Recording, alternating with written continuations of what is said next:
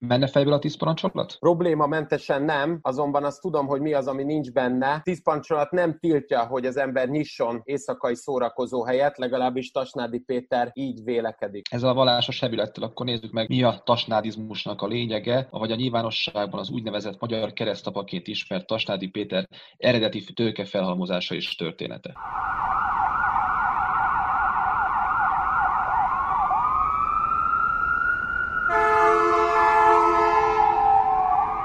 Sziasztok, ez a Tango és Kes, a 24 pontú bűnügyi podcastja, a szokásodnak megfelelően itt van már veletek Bezsenyi Tamás, kriminológus, szociológus, én Böcskei Balázs vagyok, sziasztok! Sziasztok! Legutóbb arról beszéltünk Boros Tamás kapcsán, hogy az ember, aki ott se volt, van nekünk a 90-es években egy másik karakterünk 2000-es években, és köztük a mai napig egy ember, aki viszont olvasva a híreket, vagy visszanézve a korabeli tudósításokat, úgy tűnik, hogy az ember, aki mindenhol ott volt. Olyan rétegek tapadtak Tasnádi Péter személyiségéhez, pályafutásához, amelyeknek egy része talán nem is igaz. Ő maga is nagyítja a történeteket, ő maga is úgy keretezi magát sok esetben, hogy bár ő maga nem a keresztapa, mégis a hollapjának azért csak-csak a keresztapa zenéje az, ami köszöntötte sokáig a kattintókat. Hogy alakul ki Tamás az, hogy Tasnádi Péterre olyan rétegek rakódnak rá, amelyek után egyre nehezebb megérteni az ő személyiségét, és tényleg egy mítosz lesz a rendszerváltás követő szervezetbűnözés, bűnözés, vagy éppenséggel a Don Quixote bűnöző karakterében. Most megint csak mondtam három különböző pozíciót, de talán ez is jelzi azt a bizonytalanságot, hogy a kicsoda Tasnádi Péter, az nem egy magától értetődő erre válaszolni. Don Quixote karakter azért érdekes, mert az életének itt az úgynevezett kisnyugdíjas korszaka, ahogy ő maga szereti nevezni, azt lehetne valóban egyfajta Don Quixote karakterként értelmezni, amennyiben maga a léte és egyáltalán a működése, a hanghordozása, a beszéde, a tónusa, egyáltalán az ő emlékezési vágyai, a nagy korszakára, az mindenképpen őrzi ezt a Don quixote jelleget, és meg is vannak a Sancho Panzái, azok az egykori sportolók, különböző verőlegényként is adott esetben funkcionáló személyek, akik nem csak marketing pénzek behozatalára voltak alkalmasak, hanem a 90-es években sportrendezvényeket is lehetett velük fémjelezni. Még az az időszak, amikor ő nagyon nagyot futott, az először a szocializmusban indul meg, majd aztán a rendszer rendszerváltás után válik olyan meghatározó figurává, ahol az, hogy ő egyébként mit rajzolt saját magán, mi az, amit ő színes ceruzaként felnagyított, nem csak, hogy nehéz megítélni, hanem sok esetben félő az, hogy az ember belekerül abba a helyzetben, ami a Tim Burtonnek volt egy ilyen filmje, a Nagy Hal című alkotás, ahol az volt az Ivan McGregor alakításában a főszereplővel a legnagyobb probléma, hogy nagyon sok hihetetlen történet mégiscsak megtörtént a filmben. Az a helyzet, hogy nagyon sok olyan dolog, ami így utólag visszanézve Sancho Panzai karakter, mint egy teljes mértékben a rendszertől idegen, vagy még inkább egy elmúlt időszak rekvizítuma, nem feltétlenül lenne kiolvasható belőle, és a mozgásából, a beszédéből, ennek ellenére megtörtént. És ez azért is fontos, mert az a témakör, amiben mi őt felhasználjuk, azt lehet mondani, hogy nem csak, hogy az az ember, aki mindenhol ott volt, hanem aki ráadásul magát minden hová oda is helyezte, és ez, amit elvetettél ugye a keresztapa kapcsán, erre ő maga ugye előszeretettel mindig úgy válaszolt, hogy ő csak megjátszotta a keresztapát, tehát ő nem teljesen érti, hogy miért kellett a magyar rendőrségnek ezt komolyan vennie, hiszen ő egyszerűen csak egyfajta ápacsinói színészi bravúrral élt, ő elhitette azt, hogy nagyhatalmú ember, és hát nem az ő bűne, legalábbis a saját narratívájában az, hogy ezt el is hitte a világ. Amikor ő azt mondja, hogy az Al Pacino ezért Oscar díjat kapott, őt pedig börtönre ítélték, akkor nem csak az a probléma, hogy Al Pacino ezért a szerepére a keresztapályára soha nem kapott Oscar, hanem az is, hogy egyébként amiért a Pacino Oscar kapott az asszony illata, ez egy olyan vak katonatiszt, aki viszont sokkal ismerősebb lehet Tasnádi Péternek, mert hogy egyébként az édesapja katonatiszt volt, egy ezredesi rendfokozatban egyébként a főváros városparancsnokságáért a, a különböző biztonsági építményekért felelős katonatisztről van szó, és így egyébként a Csikágóból, egy Damjanics utcai bérházból jön egy elég kemény apa karakter mellől. Ezt akartam mondani, hogy ő is Csikágóból indul el,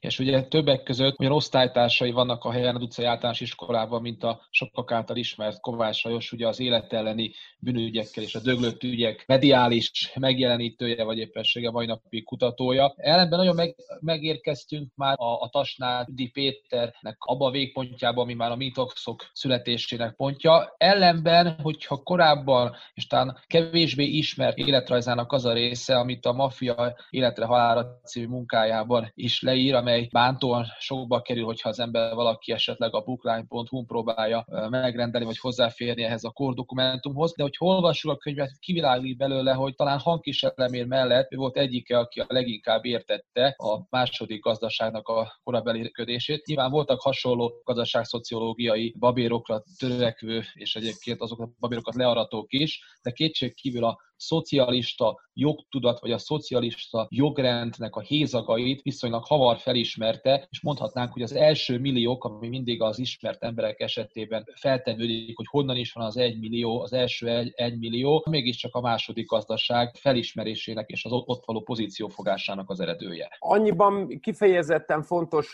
ha már behozzuk egyébként a hangkis elemért, és nyilván itt a korszak szociológiáját, gazdaság szociológiáját, hogy egyébként egy intellektuális személyről van szó, még akkor is, hogyha egyéb katonatiszti létforma miatt azt mondhatnám, hogy katonatiszti körökben használt fogalom, a borbély műveltség is adott esetben alkalmazható lenne rá, magyarán az, hogy mindenből ezért egy picit be tudott húzni. A rendszerváltás előtt ugye egyébként például a marxista-leninista főiskolára járt, azt egyébként el is végezte, illetve egy ideig a katonatisztire is, az Rényire is járt, ezt azért mégsem sikerült befejezni. A rendszerváltás után pedig most, mint kisnyugdíjas, pedig történelem szakra jár. Tehát lehet azt állítani, hogy egy intellektuális személyiségről van szó, mondjuk az olyan versenyzőkhöz képest, mint Tanyi György kifejezetten állítható ez. És amikor azt mondod, hogy a hangkisi örökséget, vagy a hangkisi szociológiát fel tudjuk hozni, akkor túl azon, hogy esetleg mosoly görbülne a szánk szélére, nem csak a második gazdaság az, amit vele kapcsolatban meg lehet említeni, hanem az egész hangkisi koncepciót, a második társadalmat, hiszen ő egyébként mindig úgy volt pénzénél, és úgy tudott jó bizniszeket csinálni, hogy a 70-es évektől kezdve folyamatosan meglátta a lehetőségeket, akár az állami biztosítónál vállalt ügynöki munkájába, ahol saját állítása szerint három hónap alatt lényegében kitanulta a teljes működésmódot, majd pedig a bevételi lista első helyezettjévé vált, és nagyon jól tudott üzletelni, kereskedni. Nyilván itt a Merkur autóvállalathoz fűződő... Erre akartam utalni, hogy, hogy, hogy milyen jól felismerte a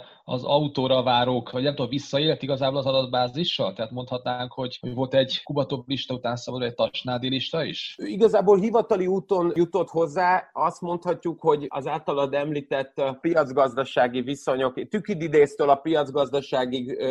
húzódó rendszerekben és politikai érvényesüléshez fűződő listához képest itt inkább maximum az akkor még nem is létező GDPR szabályokat szekte csak meg, mert hogy valójában ez egy egy konszenzuális történet volt a kiutalási listákon, az, hogy éppen kik a sorra kerülők, az azért volt számára fontos, mert azok a személyek, akik erre a pozícióra rákerültek, és az adott sorszámnak köszönhetően már közel álltak volna ahhoz, hogy kocsihoz jussanak, de mégis valamilyen más úton, módon jutottak autóhoz, gépkocsihoz. Szóval ezen személyek lemondtak arról, hogy kiközvetítsék számukra ezeket az autókat, amikre ugye már adott esetben előre a teljes összeget befizették, és így aztán próbáltak inkább visszaszerezni a saját pénzüket, szóval, hogy ezeket a helyeket feltöltötte a listán még visszább lévő személyekkel. Ilyen értelemben nem mondhatjuk azt, hogy a visszaélés az bárkinek a sérelmére történt volna, hanem ez egy tényleg mindenki közmegelégedésére szolgált, legalábbis a Merkur vállalat vezetőit leszámítva. Nyilván arról van szó inkább, én azt gondolom, hogy ő azzal, hogy megszerezte ezt a listát, és képes volt bizniszelni azzal, hogy én magát előrébb tudom helyezni a listába, és mhm. ezzel egyfajta befolyással való üzérkedés tényállását tudta volna megvalósítani. Ebben inkább az a számomra fontos, vagy azt érdemes kiemelni, hogy mind alsó vagy közép szinten lévő ügynök úgy tudott viselkedni, mintha ő egy egyes számú vezető lenne. Innen vissza az út, aztán a biztosítási szakmába. Megpróbál minél inkább hozzájutni a lehető legjobb üzletfeltételekhez, és ugye nyilván ezeknek az üzleteknek a kiutalása vagy kiközvetítése a lakosság felé, ez az, ami őt az elején foglalkoztatja, bár egyébként saját elmondása szerint is ebből nagyon gyorsan kiszeret, hiszen az általa oly nagyon nem kedvelt szocialista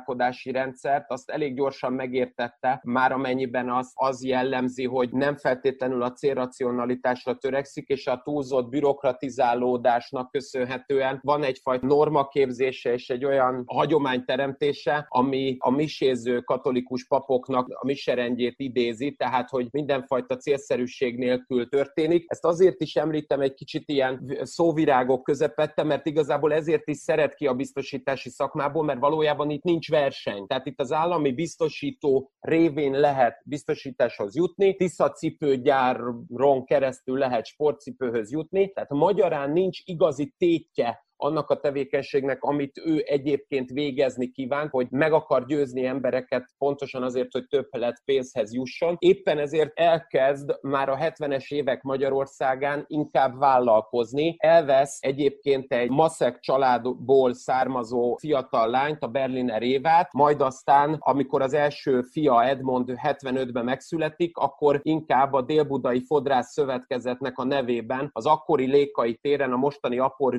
téren téren működteti az első úgynevezett testkultúra szalont, amit aztán 1977-ben, amikor Tamás fia, a második fia születik meg, akkor a Mártírok útjára áthelyez. Ott már egyébként egy kétszintes, nagyobb ingatlanról van szó, ahol a testerősítő, illetve fitness tevékenységre taló sporteszközökön kívül már egyébként az akkori légkondicionáló berendezést is elkészíti a saját íze szerint. Ez itt nagyon fontos, hogy itt azért a Jane Fonda őrület előtt vagyunk, és egyáltalán az, hogy a 70-es években ő egy testkultúra szalont alakít ki, mielőtt a bodybuilder fogalma megjelenne, azzal azt lehet mondani, hogy valóban van valami fajta látnokiság vagy előre gondolkodás a külföldi példáknak az átvétele, szemben a ugyanakkor, szocialista gazdasággal. Ugyanakkor pont a Dél-Budai Fodrász Szövetkezet, melynek keretében az első ilyen testkultúra szalont hozza létre. Ott egészen jól megy ugye az állammal lényegében, hiszen szövetkezetről beszélünk, az állammal való együttműködés, ugyanakkor jól értem-e az ő kiebrudálását ebből a szektorból, vagy elbúcsúzását, vagy új kihívás keresését, hogy az állam, ha bár késve rájön, hogy itt a vállalkozók sokkal többet fognak ezek a bizniszen, mint egyébként maga az állam egyébként ennek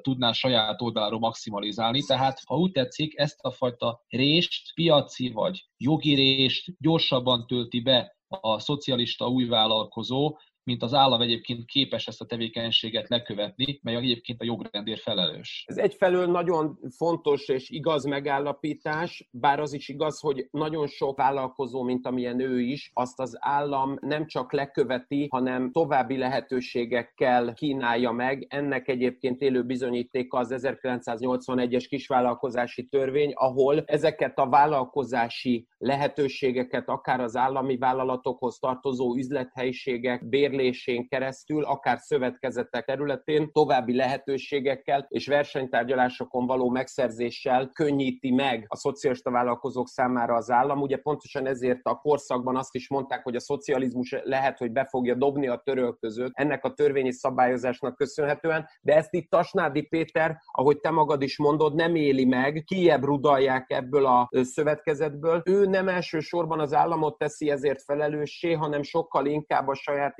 intenciójában úgy fogalmazza ezt meg, hogy a szövetkezet vezetése nem képes vele lépést tartani, őt elfogadni. Egyébként a szövetkezetnek akkor, amikor ő beszáll a vezetője egy nő, akkor ő maga is azt mondja, hogy pontosan azért tudta ezt létrehozni, mert nőkkel mindig nagyon jól megértette magát. Maga a testkultúra szalon is egyébként majd a további tevékenysége, akár az osztrák fővárosban való későbbi 80-as évekbeli tevékenységénél is visszatérő duma az, hogy ő igazából csak csajozni akart, aztán persze az se volt hátrány, hogy pénzhez jut. Én azt gondolom, hogy szövetkezetből kiebrudalták, illetve későbbi, majd mindjárt tárgyalandó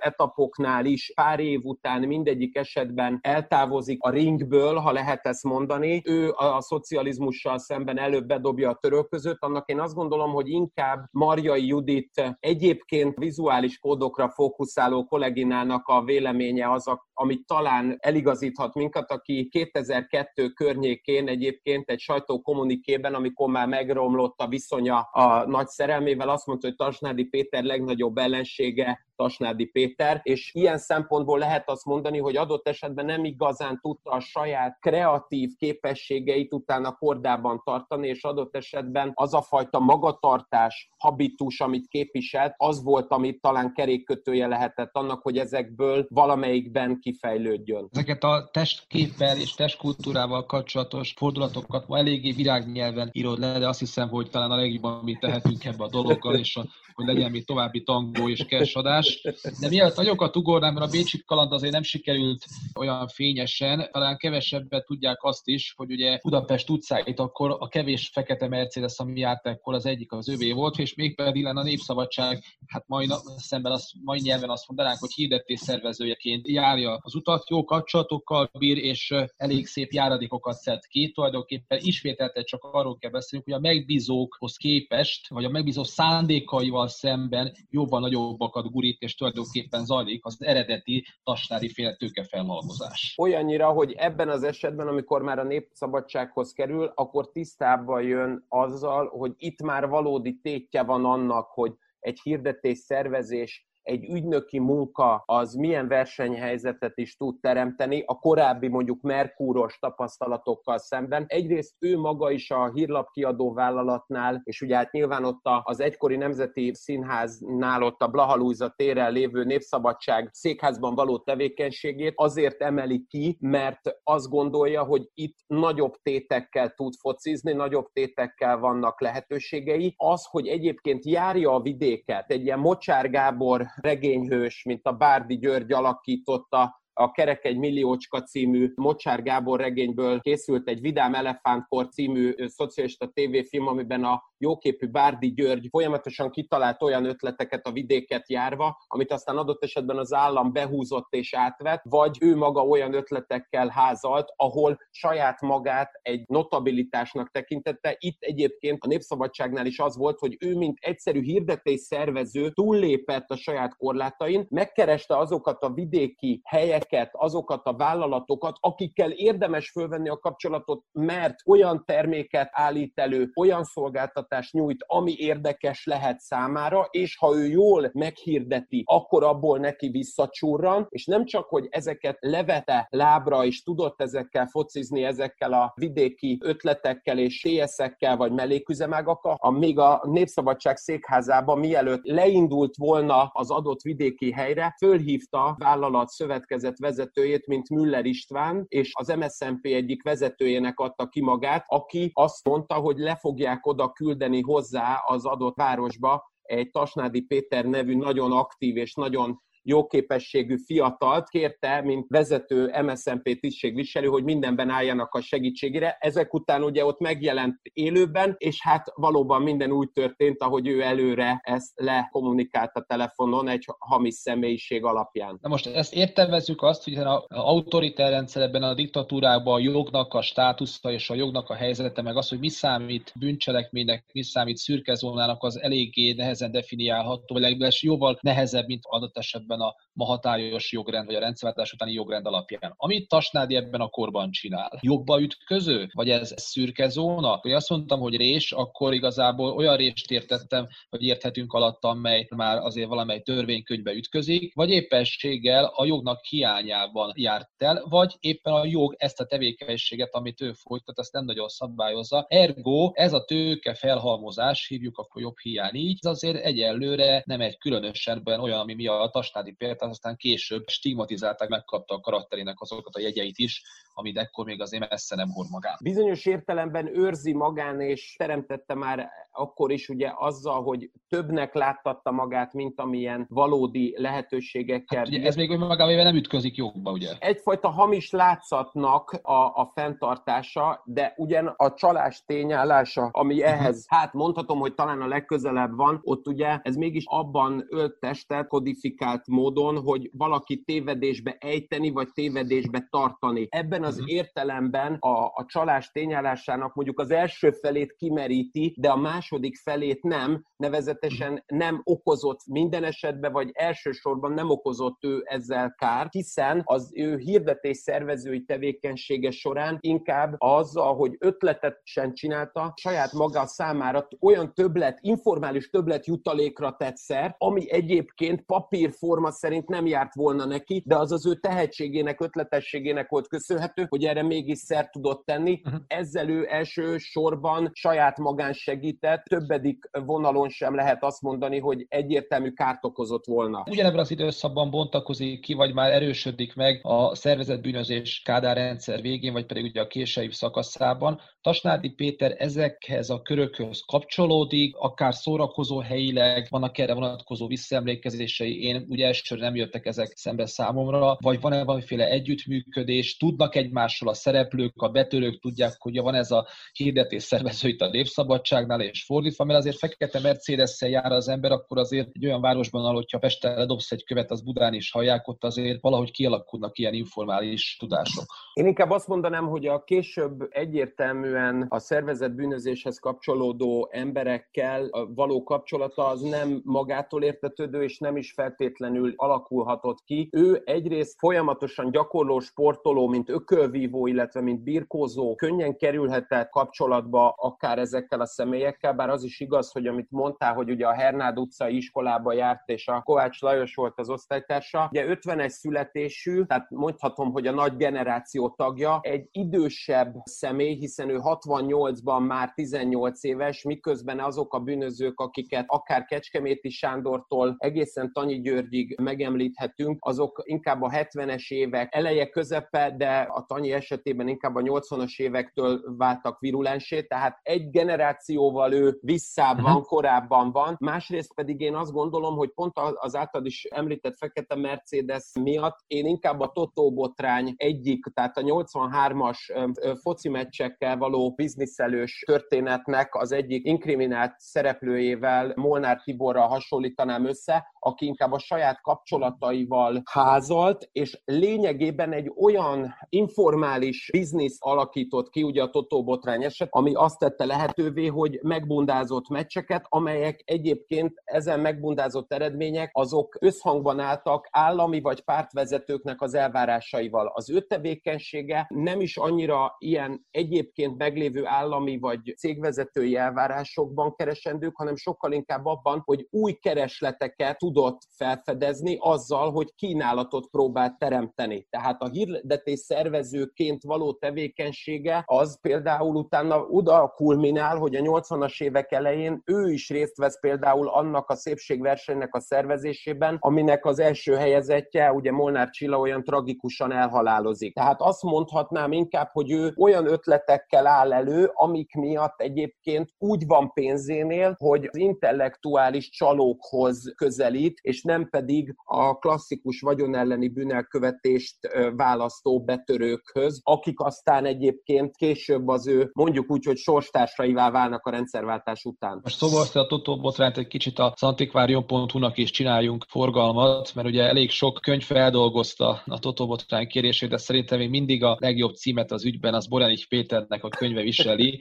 csak a labdán van bőr, ami még a Kádár rendszerben is magánkiadásban jött ki. Talán a borítója is megérdemli azt 130 forintért rárendeljen erre a témára. Ellenben viszont Tasládi Péternek ez a fajta kreativitása, helyzetfelismerése Bécsben azért elég sok shillingébe került, vagy éppen más falutájában. Viszonylag sikertelen a bécsi kitérő ahhoz képest, ahonnan ő elindul. Nem csak, hogy sikertelen, hanem ahogy te itt a Totó botrány kapcsán megnevettetsz, én most erre szándékozó kísérletet tenni, mert hogy azért mégiscsak azt gondolom, hogy érteni fogod a benne lévő csíziót. Több újságíró egyébként azért megpróbálta felhorzsolni ezt a problémát, hogy hát kedves Péter, tehát mégis mi épít-e arra, hogy egyébként, mint sikeres hirdetés közvetítő, illetve majd mindjárt még egy picit a, a sport kapcsán, ugye az OTSH-hoz, testnevelési és sporthivatalhoz kapcsolódott, de hogy mégiscsak mi vitte arra, hogy kimenjen Pécsbe. Erre az ő válasza az az, hogy hát szeretett volna ugye létrehozni egy olyan modellügynökséget, amivel tud csajozni. Na most a probléma az volt, amikor megkérdezik, hogy hát ez mégis miért nem sikerült, akkor azt mondta, hogy nagyon egyszerű volt az ok, nem tudott németül. Viszont azért az, hogy egyébként az osztrák fővárosban mégiscsak ez a hivatalos nyelv, egyébként egy ilyen intellektusú személynek, aki még a Foxy Maxit is el tudta végezni, azért mégiscsak lábra jöhetett volna. Szóval az, hogy ő itt meglepődik a német nyelv ilyen típusú használatán, azért... Nem, azért... nem tudott milyen nehéz volt annak idején a németet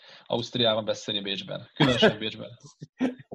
ezt nem tudom, hogy ezt onnan Győr mellől lehet, hogy ezt egy kicsit jobban lehet látni, mert ugye én nyilván csak annyit látok, amennyit a Fábri Sándortól tudok Zamárdi autós kempingben, ahol a, az NDK-s csajoknak a lefűzése Hegellel történt, aztán mégiscsak olyan fiúk vitték el a lányokat, akik annyit kérdeztek a, a Fábritól, hogy hogyan van a sétálni, és akkor miután megtanulták, hogy a spacíren igével kell dolgozni, akkor ezt felajánlották a lányoknak, és már be is rúgták a gólt. Ehhez képest Fábri nem rúgta be a gólt, és igazából maga Tasnádi sem tudta berúgni a gólt, és ez a sporthasonlat azért is fontos, mert az, amit az előbb említettem, tehát az OTSH-val való kapcsolata, az egyébként az első olyan pont, amit egyébként a kérdéseid mögött már megbúvik, ahol az OTSH vezetője kifejezetten megtiltja egyébként saját munkatársainak, hogy Tasnádival bizniszeljenek, és szerintem egyébként, bár ezt soha nem erősítette meg maga így a, a mi jelen podcastunk főhőse, de azt gondolom, hogy ez is része lehetett annak a döntésének, hogy kiment külföldre, hiszen az egy nagyon nagy ötlet volt, hogy olyan újságokat hoztak létre, hogy hajrá Vasas, hajrá Honvéd, és ezekbe egyébként telepakolták hirdetésekkel, és olyan cikkeket, nagyon bárgyú cikkeket tudtak beletenni, amit ugye nyilván minden melós elolvasott, aki egyébként annak a csapatnak szurkolt. Tehát lényegében ő már először létrehozta Elkelemen Lászlóval és Gyárfás Tamással egyébként közösen azokat a műsorújságot, vagy még inkább ilyen fanzi jellegű újságokat, amelyeknek a tartalmi színvonala az erősen korrigált a nulla felé, ugyanakkor megismerte a már említett két sport szakember kívül azt a Riskó Gézát is egyébként, aki a későbbi Duna televíziónak vezette a sportosztályát, és egyébként pont a Portik Tamás anyósának volt a testvére. Nagyon áttételesen összekötődnek a szálok, bár ezt nyilván akkor Tasnádi még nem tudta. Egyszerűen azt gondolom, hogy ez a Bécsi kaland, ez annak volt köszönhető, hogy szeretett volna egy osztrák állampolgársághoz jutni, amit egyébként ugye névleg kötött házassággal el is ért, elvált névleg a Berliner Évától, az első feleségétől, akitől a gyerekei származtak, ez a hölgy egyébként saját elmondása szerint szintén kifosztotta, majd aztán úgy Bécsbe ment, és megalapította a modellügynökséget, amivel ugye óriásit bukott, akkor osztrák állampolgársághoz jutott, és pont most a koronavírus idején előszeretettel saját videóiban jelezte azt a magyar állammal szemben az osztrák, az dupla gázsit adott neki, dupla nyugdíjat a veszélyhelyzet és a járványhelyzet idején. Olyan emlékeket akaratodon kívül öt lesz a fejembe, amiktől már nagyon régen akartam szabadulni.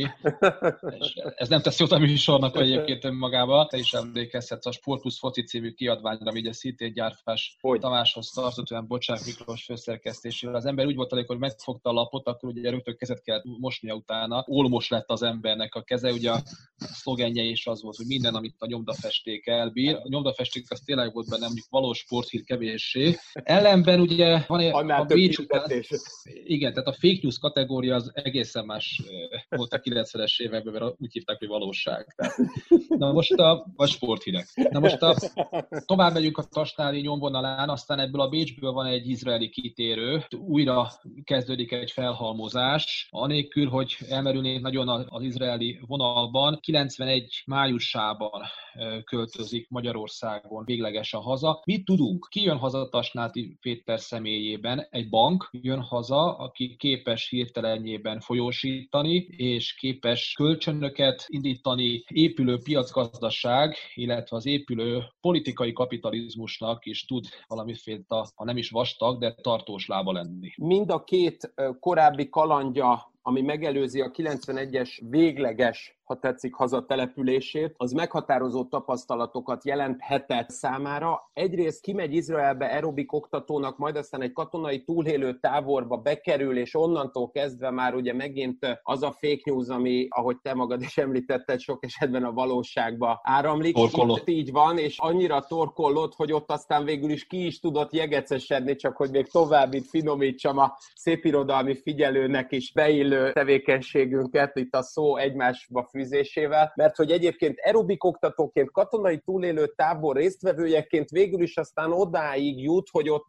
az izraeli tengerparton futkos a homokba, mint Jason Bourne, és lényegében a nagyon jó testfelépítésének köszönhetően saját állítása szerint először le tudja húzkodni a nyugdíjasokat, akiknek ott a különböző fitnessedzéseket tartja, majd aztán ugye egy ékszerkereskedőnek lesz a testőre. Egyrészt már a vagyonvédelem és személyvédelem területével ugye behatóbban meg tud ismerkedni. Milyen szellemi színvonalon vannak a kollégák, akik ezen a területen dolgoznak. Egy későbbi napkelte keresztűzben, ha már ugye Vesztedre szóba hoztad a Sport plus nagyon, most... nagyon erős műsor ez, nagyon erős. egy keresztűzben ő maga mondta, hogy amikor ugye az átlag hőmérséklettel megegyező valakinek az IQ-ja is fölmerül, nem csak szerinte a belügyminisztériumban, bár én itt azt gondolom, hogy a vagyonvédelem területén is ezzel lehetne akár így fenyegetni embereket. Mindazonáltal nem csak a vagyon és személyvédelemmel ismerkedik itt meg, hanem azzal, hogy egy olyan országban tevékenykedik, Izraelben, ahol olyan mértékű a hiperinfláció, ami az izraeli lírát, a hivatalos pénznemet érinti, hogy lényegében minden gazdaság gazdasági tevékenységet az USA dollárban mérnek, konvertálnak át, és lényegében abban számolnak, mert az az, ami értékálló. Lényegében már ekkor megtanulja azt is, hogy a hitel kihelyezésnek nem csak az a legfontosabb aspektusa, hogy magas kamatokat kell támasztani a hitelfelvevővel szemben, hanem az is, hogy az inflációs rátával, a reál értékkel érdemes játszani. Ebből az izraeli kalandból ugye átlép egy bécsi kiruccanásba, ott öt darab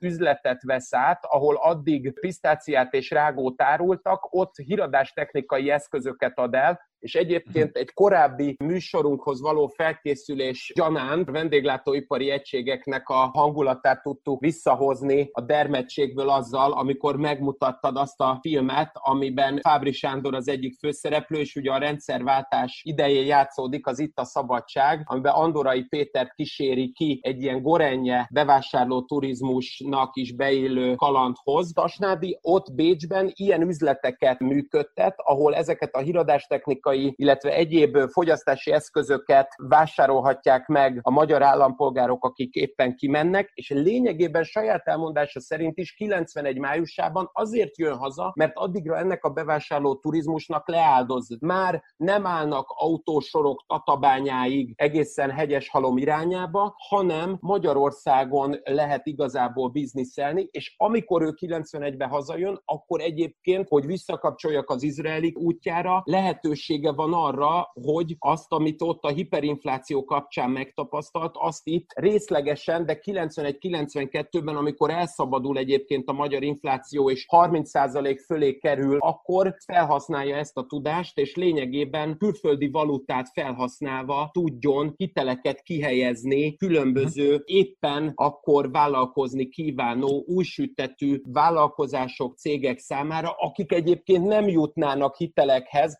az újonnan létrejövő hitelbankoknak a rigid hitelkihelyezési feltételei mellett, és egyébként ez az, ami szerintem a legfontosabb csomópont akkor, amikor a 92-es első letartóztatása megtörténik, hiszen ott ugye mindenki nagy fegyvereket vár, mégis egy 45-ös kaliberű szuperpuska, meg egy átalakított Flauber pisztolyon kívül nem sokat találnak. Ellenberger USA dollárt, osztrák shillinget, német márkát, olasz lírát annál nagyobb mértékben, és ez az, ami egyébként akkor nem szúr szemet sajnos szerintem eléggé a magyar hatóságoknak, ellenben a Kurír és egyéb korszak nagy plegyka magazinjai azért lehozzák ezeket az adatokat, és ez az, amiből látszik, hogy a bevásárló turizmuson megedződött magyar társadalom vállalkozó kedvét akarja kihasználni, azt a tudást veszi alapul, amit Bécsben, de még inkább Izraelben szedett magára. Nem akarlak eltéríteni, csak ha már szóba hoztad az itt a szabadságot, ami annál sokkal jobb film, hogy csak egy mondatot eresztünk meg neki. Ugye itt Vajda Péter munkájáról van szó, a forgatókönyv az Salamon András, Dés László a zene, Kardos Sándor az operatőr és Bachmann Gábor a díszlettervező. Ezzel a csapattal azért egy kispályás intellektuális bajnokságba azért bőven be lehet nevezni. Ritka jó fordulatokat lehet ellopni a filmből, és aki látta, az pontosan tudja, hogy mikor melyik pont, amit egyébként onnan lopt, és úgy, úgy adsz el, mintha te poénod lenne, de ennek most jelentősége nincsen. Annál sokkal inkább, hogy mi az, ami hagyja Tasnádi Péter, akkor építi itt a politikai kapitalizmust, és segíti tulajdonképpen a, a pénzforgalmat és a mások tevékenységét is rentábilisát tenni, akkor még nagyobbra vágyik, és létrejön a bajnokságokban arató Makabi klub, első vonalbeli sportolókat igazolnak le, illetve megszűnt egyesületeknek tehetséges sportolóit veszi szárnyai alá. Kétségkívül egy ütőképes csapat alakul ki, ám bár viszonylag hamar felmerül adjanak a kérdése, hogy nem csak egy sportegyesületről van szó. Mi hajtja, inkább nem húzódik el, vagy nem a sajátja és, és építgeti tovább, mert egy intellektuális embertől az ember elvárja, hogy telenjében nem irányítja magára a cégkeresztet. Na most, amikor a Makabit létrehozza, amely kétségkívül sportegyesületként is üzemel, felvett további hát szabadidős foglalkozásoknak a lehetőségét. Akkor, amikor ugye az itt a szabadság kapcsán mondtad, hogy ugye a fordulatokat hogyan használja az ember úgy, mintha a sajátja volna, akkor én itt azért magamra ismertem, mert én magam is azt gondolom, hogy amikor Fábri Sándor ott a határátlépés kapcsán ugye mondja, hogy zöldávó, kékkávó lényegében teljesen mindegy, amikor ugye az idős férfi, akit egyébként nagyon örülök, hogyha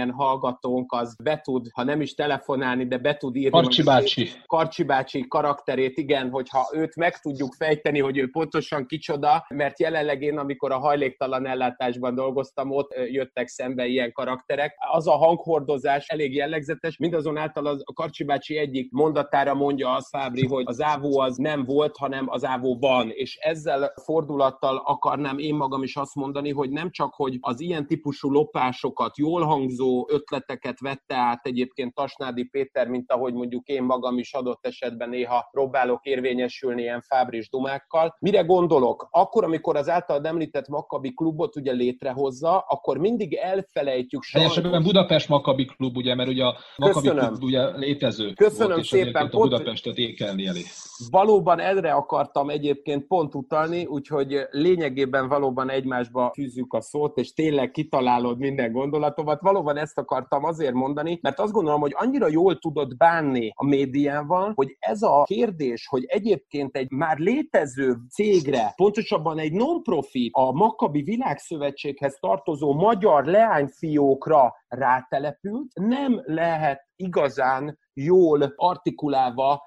felfedezni a 90-es évek magyar média felületein, mert hogy a később oly határozott Bárdos Andrásig bezárólag egyébként, aki a Balaton TV-ben egy Tereferen nevű műsorban még kvaterkázik azzal a Tasnádi Péterrel, akiről aztán a korszak vagy az évtized második felében az Akták című műsorban már nagyon határozott hangsúlyjal fogalmaz meg sommás véleményeket. Szóval, hogy ez nem tűnik föl, hogy egyébként ez a Makabi Vivo és Atlétikai Klub, ami a szocialista időszakban betiltásra került, majd aztán 92-től egy olyan Blair András vezeti, aki folyamatosan nehezményezi, hogy a Tasnádi lényegében ráült az ő brand nevükre, és a Budapestet folyamatosan lefelejtette, a Makabi Klubnak, mint hívó szónak a felhasználásával azokra a szponzorpénzekre tett szert, amelyek egyébként adott esetben Izraelből is érkeztek. Lényegében így nem csak, hogy megfosztotta a hivatalos, valóban a Makabi Világszövetség részét képező non-profit szervezetet a szponzori pénzektől, hanem ő maga be tudott húzni olyan pénzeket, anélkül, hogy átmennék az egykori Echo TV késő esti műsorsávába, olyan zsidó vállalkozóknak a pénzét tudta behúzni, akik adott esetben egyébként a Blair féle Makkabit támogatták volna, csak hát nem tudták, hogy itt egy picit meg vannak vezetve. Ő maga a saját szervezetét sokkal jobban megmarketingelte, nyilvánvalóan egyéb tevékenységi körökkel, mint hitelkihelyezés, valamint kockázatkezelési tevékenységbe oltott, de hitelrendezés, vagy még inkább a bírósági végrehajtás megelőző módon különböző tartozásoknak a visszaszedésével is foglalatoskodott. Növényi Norbertől Nick Kárpádig bezárólag ilyen harcosokat felhasználva erre. Tehát itt azt mondhatom, hogy az idegen poénokat, az idegen hatásokat nagyon jól úgy fölhasználja, hogy azt úgy adja elő, mintha a sajátja lenne. Ez egy nagyon fontos aspektus nála. És a másik, amivel igazából nagyot tud szakítani, az egyébként jól működő kapcsolati tőkéje, és ahogy te említetted, egy ilyen intellektuális ember az működni volt képes egy olyan közegben, ahogy már említettem, Bárdos Andrással is tudott kvaterkázni, de egyébként például az 1992-es LGT koncert, a nyugati pályaudvaros búcsú koncertnek például ő látta el a biztonsági védelmét, valamint ugye annak köszönhetően az idősebb testvére Tasnádi Judit hozzáment, mint rendőrtiszt a nagyhatalmú és egyébként emblematikus Láposi Lőrinchez, aki egy gyilkossági ügyekben dolgozó életvédelmi rendőrtiszt volt, de ekkor a rendszerváltáskor már dandártábornok, majd aztán nyugdíjazták, vele pedig létrehozta a Mesterdetektív Kft-t, valamint a Comeltrade Kft-ket, amelyekkel nem csak személy és vagyonvédelmet, hanem már magánnyomozást is végrehajtott, és itt kapcsolódok vissza, mert minden mindennel összefügg, ahogy Bödöcs Tibor is ugye szerette mondani a verkmester harmóniákat idézve, tehát Tibikének még egy sör. Ilyen alapon mondom azt, hogy visszajutunk kékávó, zöldávó, az ávó nem volt, hanem van alapra azt, hogy ő lényegében az idegen hatások felhasználásán túl azzal tudott homorítani, amit egyébként mindig is szeret szeretett volna, mert amúgy majdnem jelentkezett egyébként a frissen 1971-ben létrehozott rendőrtiszti főiskolára, csak a, az ösztöndíjat keveselte, tehát lényegében odafordult vissza, amit ő mindig is szeretett volna, valami fajta magánhadseregnek a vezetője, vezénylő tábornoka lenni, és ez az, ami igazából önálló novum volt, hogy felismerte azt, hogy a vagyon és személyvédelem és egyáltalán a magánnyomozási tevékenység az egy olyan profit igényes, de még inkább olyan nagy profitra szertevő piaci szegmens, amiről eladdig mindenki csak álmodozott, ő pedig már elkezdte megvalósítani. Te említetted az LGT koncertnek a, a biztosítását, de nem menjünk el szó nélkül amellett, hogy Farkas Helga ügy miatt hazánk látogató Uri Geller védelmét is Tasnádék látták el. Ugye az Uri Geller mánia azért az jelezte, hogy itt a rendszerváltás után idők intellektuálisan meg szellemileg nem lesznek olyan egyenesek, mint egyébként azt elsőre gondoljuk. Nem kell tudunk megkerülni egy kérdést, mert hogyha valaki azt mondja, hogy Tasnádi Péter, akkor azok, akik kevésbé érdeklődnek mélységében a dolgok iránt, de sok iradót néztek, ja persze a, a zsidó származású Tasnádi, aki magyar válogatott melegítőbe Jessel végig a, a bíróság folyosóján. Ilyenkor a, a gyengébb idegzetőek rögtön a szombatvalamelyik tematikus száma után, vagy a 20. század 1917-ben meg, megszervezett zsidó kérdés vitájára próbálnak utalni. Amire én viszont sokkal inkább rákanyarodnék az, hogy Tasnádi Péter életében a zsidóság az mit jelent tulajdonképpen? Tehát mennyire jelentkezik ez a mindennapjaival, vagy éli ezt meg? Ez egy olyan kérdés, amit ugye leginkább tőle kellene megkérdeznünk, de valamit azért csak-csak a biográfiából és a tettekből ki lehet olvasni. Van valami fajta ironikus éle, amikor azt mondod, hogy olyan kérdésről kellene beszélnünk, amit csak tőle lehet megkérdezni, mert azt gondolom, hogy lassan kifogyunk, tehát még a punalú a házasságok, és még egy-két óceáni népcsoportnak a, a sajátos kultúrája az, amiben egyébként még nem nyilvánított György Péterhez hasonlóan széles körben mindenki számára elérhetően véleményt.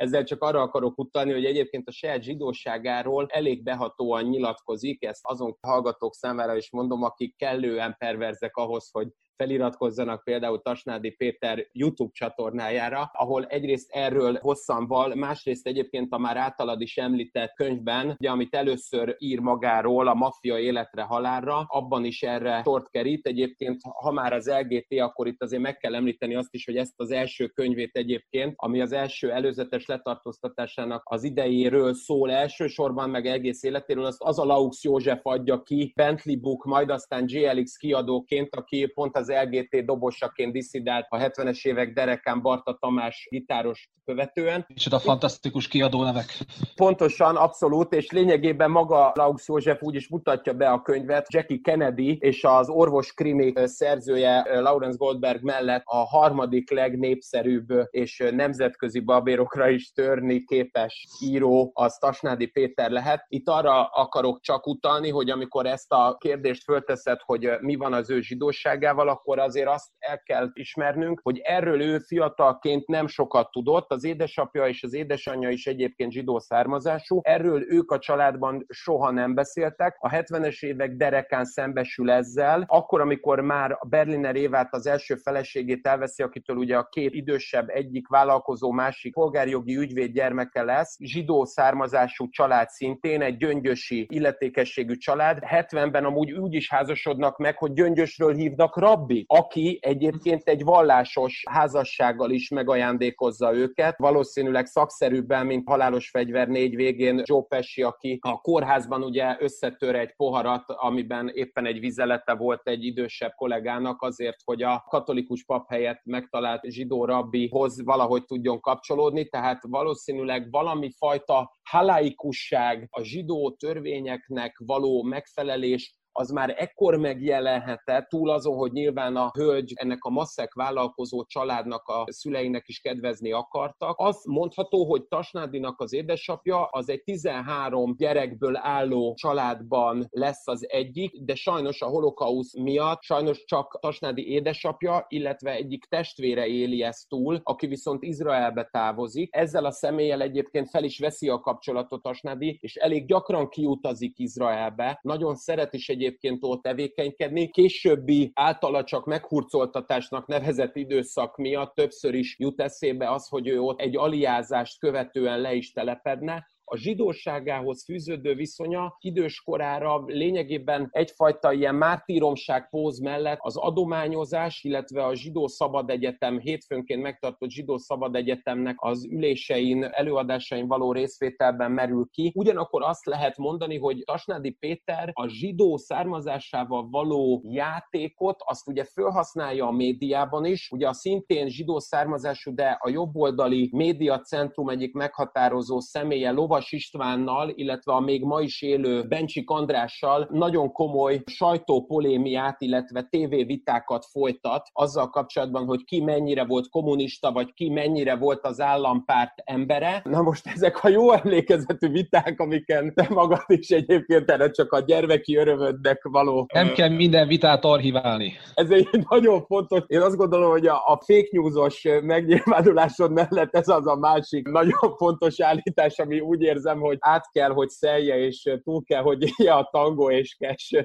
teljes működését. Valóban ezek a viták így utólag borzasztó színvonalúak és minőségűek, de mégis archiválva vannak elsősorban egyébként Tasnádi Péternek köszönhetően. Na most nagyon komolyan veszi, és harcos zsidóként tevékenykedik. A 99-es letartóztatása idején például ugye azzal borzolja a kedélyeket, hogy a zsidó szabályoknak megfelelő étkezést vár el a büntetés végrehajtástól, amit egy egyébként az államnak nyújtania kell. Ezzel lényegében azon túl, hogy a miépnek az egyik képviselője, dr. Fenyvesi Zoltát arra tudja rávenni, hogy mint országgyűlési képviselő meginterpellálja a belügyminisztert, azon kívül további plusz haszna nincs. Én azt gondolom, hogy az ő zsidó identitása az inkább abban keresendő, hogy ezzel ő megpróbál további pénzekre, illetve további befolyásra szert tenni. Magan a, például a börtönben pontosan a 99-es már említett időszakban például Áder János az akkor a Fidesznek frakcióvezetőjeként például azt nehezményezi, hogy Tasnádi ugye olyanokat nyilatkozik a börtönből, hogy én ugyan SDS szavazó vagyok, de rávettem mindenkit is ott a bőribe, hogy szavazzon az MSZP-re. Tehát ha valamivel egyébként Pintér Sándoron kívül meg tudta nyerni magának valószínűleg a teljes Fidesz vezetést, az ez a mondat lehetett, amit nem véletlenül idézett oly részletesen egyébként a Merre tart Magyarország című országgyűlési politikai vitában Áder János, mindazonáltal ugye nyilván arról van szó, hogy a közkeletű sztereotípiákat, amik egyébként fölmerülhetnek politikai pártokkal kapcsolatban, ugye nyilván itt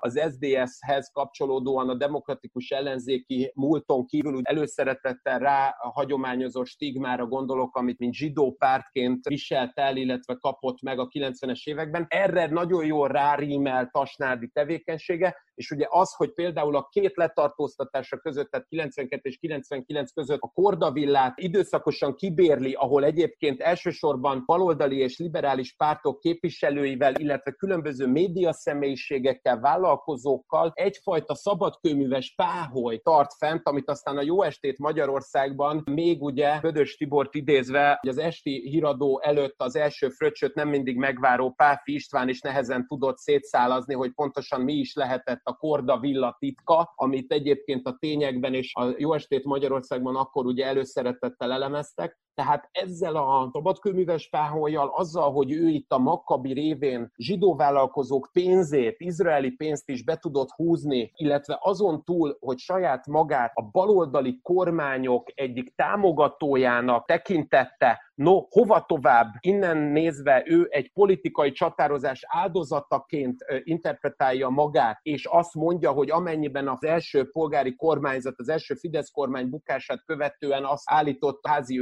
őrizetben, hogy nagyon szívesen elvállalná a belügyminisztérium vezetését, és valóban megszüntetné a szervezet bűnözést. Bár ezt Áder János ugye a már említett vitában úgy értelmezte, hogy akkor csak megpróbálná teljes mértékben összekapcsolni önmagával. Ezeket a zsidó identitással kapcsolatos attribútumokat én azt gondolom, hogy nem elsősorban egyfajta belső lelki élet megélésére használta föl, hanem sokkal inkább arra, hogy politikai pártok országgyűlési interpellációit, azonnali kérdéseit meg tudja tölteni tartalommal. Lehet, hogy tényleg jól tettük, hogy ezt a kérdést neked tettük fel, és nem neki, mert kétségkívül olyan jelenetek jöttek vissza a 90-es évekből, amelyek kapcsán most már önkorrekcióval kell élnem, mert azt mondtam, hogy nem kell minden vitát archiválni, de hogyha valaki megnézte Német Szilárd legújabb feltöltött fotóját és annak környezetét, akkor azt kell mondom, hogy inkább a régi vitákat. Ugye hozzá kell tenni, hogy a Tasnád és a politika kapcsolata ürügyén, ugye 92-ben a demokratikus karta tüntetésén nő maga is részt vesz. Tehát az a csoda, hogy még azt nem mondta, hogy a vitán nyilván Kis János készfogáshoz ő járult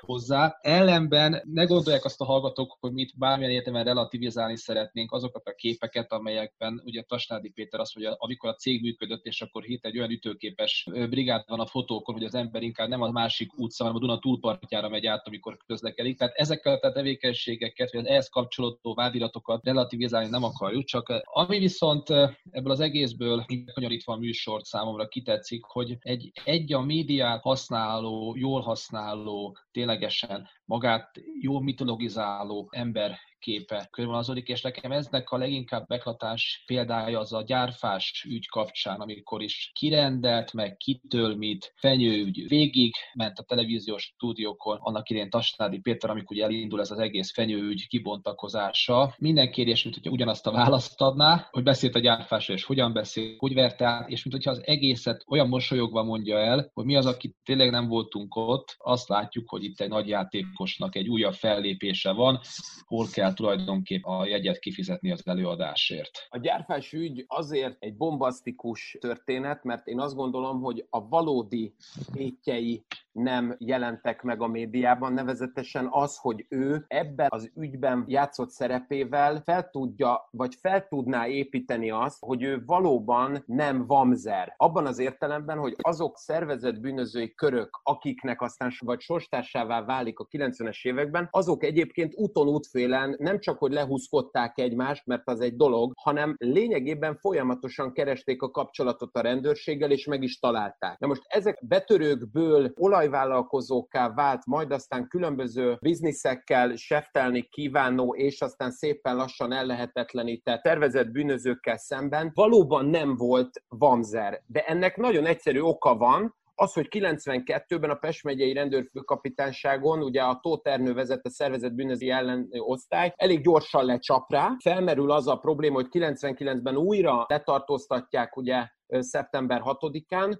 akkor elsősorban már a mai belügyminiszter teszi meg felelősének annak, hogy ő ebben a helyzetbe került. Lényegében az van, hogy ő neki van egy nagyon-nagyon rossz viszonya az aktuális, a mindenkori, de egyébként aktuális rendőrséggel, hiszen a baloldali kormányok idején is egyébként csak annyit tud elérni, hogy házi őrizetbe kerül, majd aztán egyébként azt oly gyakran szegi meg. A Pintér Sándort követő belügyminiszter Lampert Mónika nem győz válaszolni azokra Répási Robertes interpellációkra, ahol ugye házi őrizetből, házi őrizetből grillsütésig kezdetű és című felszólalások, amelyeknek már önmagában a címe is jelenlegi politikai csatározásokhoz képest egy özönvíz előtti korszakot idéznek, ahol még valóban volt tétje a humornak. Az a helyzet, hogy nem volt soha jóban a fennálló rendőrséggel, ez részben annak is volt köszönhető, hogy ő Láposi Lőrincet felhasználta arra, hogy magánnyomozó személyvédelmi tevékenységet tudjon végrehajtani. Ugye 98-ig nem is jön létre személyvédelmi törvény, így igazából ezt ki tudja használni. Volt rendőröket magasan premizálva átvesz, így aztán, mivel ezen személyeknek van saját használatú maroklőfegyvere, így fegyveres biztonsági őrséggel tud házalni, és ilyet tud fölajánlani ajánlani Uri Gellertől egészen Zemplényi Györgyig, sőt egyébként a Kontikár első vezetőjének, Schwarz Jánosnak is, igaz, két nappal úgy elhalálozik az egykori autókereskedő. A dalostorkuként elhíresült Pest megyei rendőrkapitány Komáromi Istvánig bezárólag. Nem annyira mondhatjuk azt, hogy akár egykori rendőrtisztek jó viszonyt tápolnának vele, hiszen Komáromi is maximum az úgynevezett bunyós pityún keresztül került egyedül kapcsolatba Tasnádi Péterrel, tehát itt a rendőrséghez fűződő problematikus viszonya az egyik fontos tényező, a másik pedig az, oly gyakran felemlegetett Józsefvárosi piacnak a védése, amit ugye Szetlik Ferenctől, a fiatalon és korán elhunyt Szetlik Ferenctől vesz át, az lényegében ugye mégiscsak úgy történik, hogy az a Komondor Kft., aminek aztán utána Szetlik özvegye lesz Pápa Marian a megbízott vezetője, kapják meg 90-es évek végén már havi szinten 19 millió forintot az a Totál Őr Kft., amit ugye ő Láposival közösen birtokol, abból lesz lesz aztán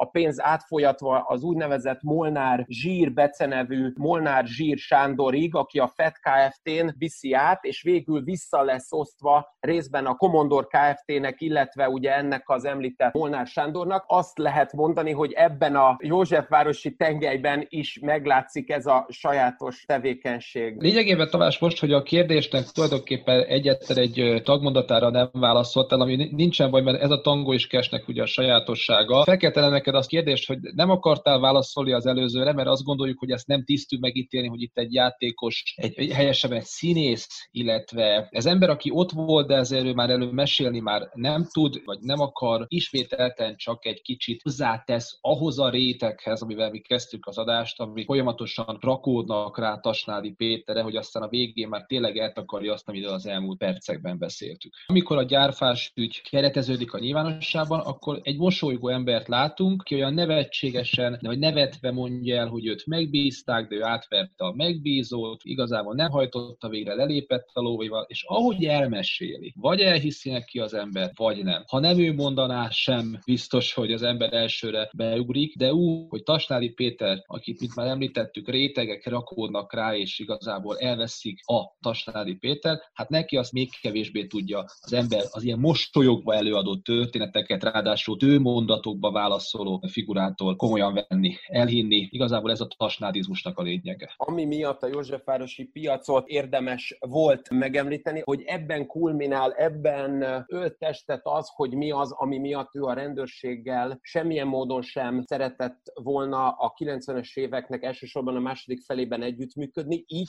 érthető az, hogy az, hogy ő egyébként belekerült a gyárfás ügybe, az így utólag derült ki. Mert valójában az ő részvétele, az, hogy ő lehúzta lehúzta a gyárfást, azt egyébként akkor, amikor Marja Judital, ugye a negyedik feleségével megromlott a viszonya, akkor ezt maga Marja Judit hozta a hatóság tudomására. Ugyanakkor ez önmagában azt gondolom, hogy nem csak, hogy nem befolyásolja az egész gyárfás ügyet, hanem önmagában egy olyan kiszögellés, egy olyan zárvány, ami a teljes ügy folyamatában nem releváns. Azt gondolom, hogy Zamecsnik Péter legyen a talpán, aki ebből kihoz olyan aspektusokat, vagy tényleg Bánáti Jánosig bezárólag fel kell tudni használni olyan kapcsolati tőkét, hogy ebből olyan információt, vagy még inkább olyan interpretációt lehessen kisajtolni, ami bármilyen mértékben is segít a gyárfás Tamáson, azon kívül, hogy egyébként egy félénk ember volt kőkemény helyzetekben, és inkább a sajátos, mondjuk úgy, hogy kisé gyával, vagy még inkább hátulról melbe támadó működésmódjának a vesztesévé vált ebben a konkrét esetben, hiszen Tasnádi a saját tasnádizmusával, amit mondtál, lényegében vissza tudott olyan mértékben élni, hogy úgy le tudta húzni a gyárfás Tamást, hogy azt az embert nem zavarta az, hogy párhuzamosan másnak is megbízást adott a likvidálásra, és inkább hajlandó volt egy egyébként híresen spúr fogához a garast verő ember párhuzamosan több felé is fizetni, csak azért, hogy szabaduljon ettől az elvárástól. Én azt gondolom, hogy mint önálló zárvány ebben az ügyben játszott szerepe arra mutathatna rá, hogy ő tényleg ez a kemény tökű fickó, aki egyébként nem feltétlenül, mert inkább intellektuális, de mégis ő az, aki valóban nem működött együtt a hatósággal, bár ez volt akkora gond, mert azt gondolom, hogy legalább az ő alá dolgozó növényi Norbert viszont ezt gond nélkül megtette, így nem voltak nagy problémák. Éljük, hogy Tasnádi Péter is hallgatta a tangó és kest, és akkor valami újat vagy sok újat tudott meg magáról. Az biztos, hogy a hallgatók gazdagabbak lettek a Tasnádi mítoszra legalábbis, bár a célunk az nyilvánvalóan nem ez volt. Láposi Lőrincet említetted, ezzel be is harangoztad a jövő műsort, nem vele fogunk foglalkozni természetesen, hanem a magánnyomozókkal és a magándetektívekkel. Kicsivel azért sikeresebb, meg, meg kevésbé terhelt magánnyomozókkal és magándetektívekkel, hogyan dolgoznak, milyen technikájuk van, és miért szeretjük igazából a magándetektíveket. Úgyhogy ezúton biztató minden könyvkiadót, hogy aki valamelyik karakterét kicsit jobban el akarja most itt futtatni az online rendelésekbe, és abból induljunk ki, az nyugodtan megteheti a műsor szponzorálásával. Máskülönben a Facebook oldalunk frissül, napról napra egy-egy bűnügy vagy éppenséggel a műsorhoz kapcsolódó cikket, illetve információt láttok. Tamás, rétegek rakódtak Tasnádi Péterre, bírod ezeket a rétegeket majd egyszer egy másik beszélgetésbe tovább cipelni? Nem csak, hogy bírom, hanem nagyon szívesen teszem is, mert így legalább azt a perverz vágyunkat talán ki tudjuk élni, hogy esetleg Tasnádi Péter majd reagál a mi értelmező beszélgetéseinkre, hiszen azt gondolom, hogy rajtunk kívül nem sokan foglalkoznak azzal, hogy Fekete G. Attila milyen kérdésekkel is borzolta a kedélyeket a Keresztűzben című műsorban Tasnádi házi őrizetében, az ötödik kerületi önkormányzatnál az Osterman akcióval kapcsolatosan, és hát nem beszélve arról, hogy az egyébként inkriminált Marjai Judit is véleményt formálhat, hiszen amikor 92. szeptember 28-án lecsap rá a Pest megyei rendőrkapitányság, akkor ott a Rákóczi út 28-ban ahol ott a második emeleten elviszik őt és teljes testőrgárdáját, aközben egyébként Marjai Judit a Dermesztő szenvedélyek című Richard Gere, Kim Basinger filmet nézi a moziban. Valahogy a rendőrök megtalálják őt, kivezetik a moziból, és Marjai Judit később traumatizáltan veszi tudomásul, hogy a Richard Gere karakterben ő fel tudja ismerni Tasnádi Pétert, és hát ez nyilván elvezet minket oda, hogy akkor ő önmagában meg Kim Basinger. Úgyhogy vannak én úgy gondolom, hogy még az özönvíz előtti olyan időszakoknak olyan aspektusai, amit talán nem szabad elfelejteni. Ezek olyan rétegek, amelyek remélhetőleg, hogy Fábri Sándort visszaidézzük, nem csak minket és nem csak magunkat érdekli. Nem voltam nyugodt, amikor a perverz vágyainkkal kezdted a mondatodat, és tetted ezt többes szám első személybe. Maradjunk annyiból, hogy nem csillapodott az idegességem. Viszont ez volt erre a hétre a tango és kes. Jövő héten a szokott időben, hétvégén újra hallhatok, találkozhatok velünk. Sziasztok! Akkor Épási Robert Roberttel te foglalkozol, én pedig majd a Marja Judittal. Sziasztok!